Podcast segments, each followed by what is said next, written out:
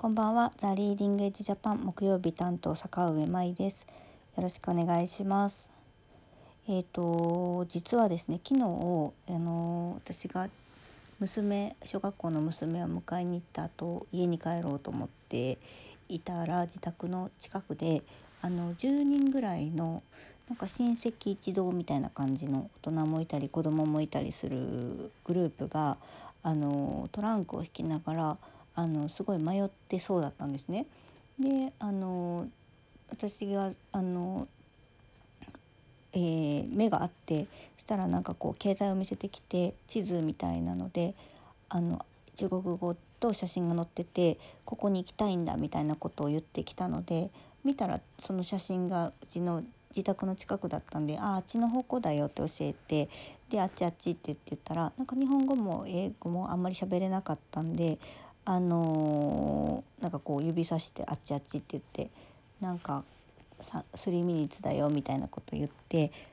んですよね。であの自転車だったんでさーって行こうと思ったらそう言った方向と全く違うとこに曲がっていったのであれむちゃくちゃ時間かかるかもと思って あの私たちが戻ってってあの一緒に行こうって言って連れて行くようにしたんですね。でその道中にあの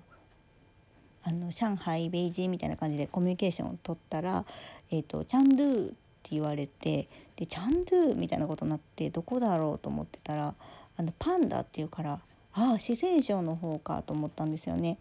であの四川省のチャンドゥってどこかなと思って後で調べたら生徒だったんですけどもであのー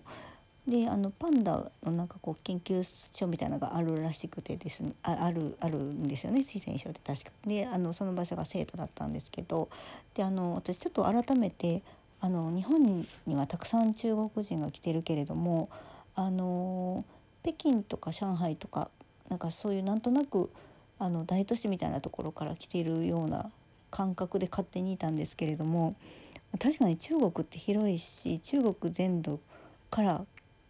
あのインバウンドのお客さんって来てたんだなと思って改めてちょっとびっくりしたんですよね。であの生徒ってどんなぐらいのところなのかなと思って調べてたら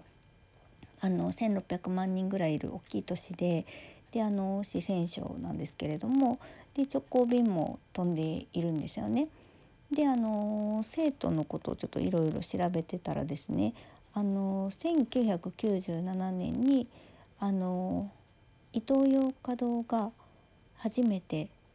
えー、生徒に店舗を出店したらしいんですよね。で今はあの伊勢丹とかイトーヨーカドーとか日本の企業もたくさん、えーと、出店してるらしいんですけれどもあのー、でその1996年にあのイトーヨーカドーが生徒にですね、あのー、出店した時に、えーと日本のメディアが「なんであんな山奥にあの出店するんだみたいなことですごい懐疑的なことを言っていたらしいんですよね。であの四川省ってなんか西の方で、まあ、周りの地域はあんまりこう豊かとは認識されてないような地域もあるところなんだそうででもうあの生徒に関してはあの災害とかあんまり天災とかがなくって昔からこう安定的に豊かな土地だったらしいんですよね。で生徒に出店したイトーヨーカドーはその後、えーと、2012年頃には、えーと、北京で8店舗、えー、生徒で5店舗までこう着実にですね、あのー、伸ばしていってたらしいんですよ。でもその2012年頃にはすでに北京ではもう不採算事業あ不採算な店舗になっているところも多くてで相次いでこうクローズされてたらしいんですけども生徒は、えー、そのあ記事はですね2017年ぐらいの記事だったんですけどその時点でもまだまだ快進撃を続けてますっていうような、えー、記事だったんですよね。でそれを読んでた時にはと思って、えーと、なんかすごいリンイーとリンクしたんですよね。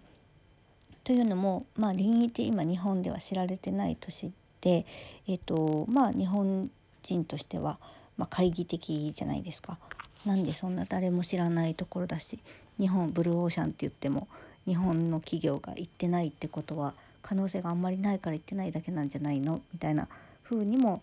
取られそうな感じもしますしまあ取られるだろうなっていうふうに思うんですよね。でもただ実際に、えーと、1,100万人いる都市ですし、えーと、本当にもう近代的ですしまあ他の各国もいろいろとあの日本以外のねところはたくさん出てるわけですし、あのー、中国の価値ある、えー、展示会トップ10に入るような今度のね臨沂のジャパンパビリオンを我々が、えーとえー、出すあの展示会なんか入っていたりとかもう本当に物流の都だったりとか臨に行ったら分かる行ったからこそ、まあ、肌で感じたからこそ分かるんですけど本当に、あのー、魅力的な街なんですよね。でもまあその日本人の感覚って割とその、えーとまあ、誰かが行ったら行くっていうような感覚を持っているので、まあ、それは何て言うかいいか悪いかは別としてあの国民性なのでそう思われても仕方がないかなっていうふうには思うんですけれどもまあその時の生徒って1997年自体の生徒ってそうだったんだろうなと思ってあのちょっと今のその臨位の状況とすごくあのリンクしたんですよね。であの生徒は、えーと、調べたら直行便も飛んでいてだからその、えーと、観光客インバウンドのお客さんとかも生徒とかからもかなり来てるんだろうなと思いました。なんかその書いていた記事がもうほぼほぼ、えーと、その往復生徒と日本の往復に関してはあの中国人の方の、えー、乗乗車率って車車でもないけど乗ってる率がほぼほぼらしいです。はいであの林に関しても来年以降ですねあの直行便が運航されるような計画がありますので、まあ、そうなってくるとますます、えーと、臨から人が来るで日本からも人が行くようになるというような、えー、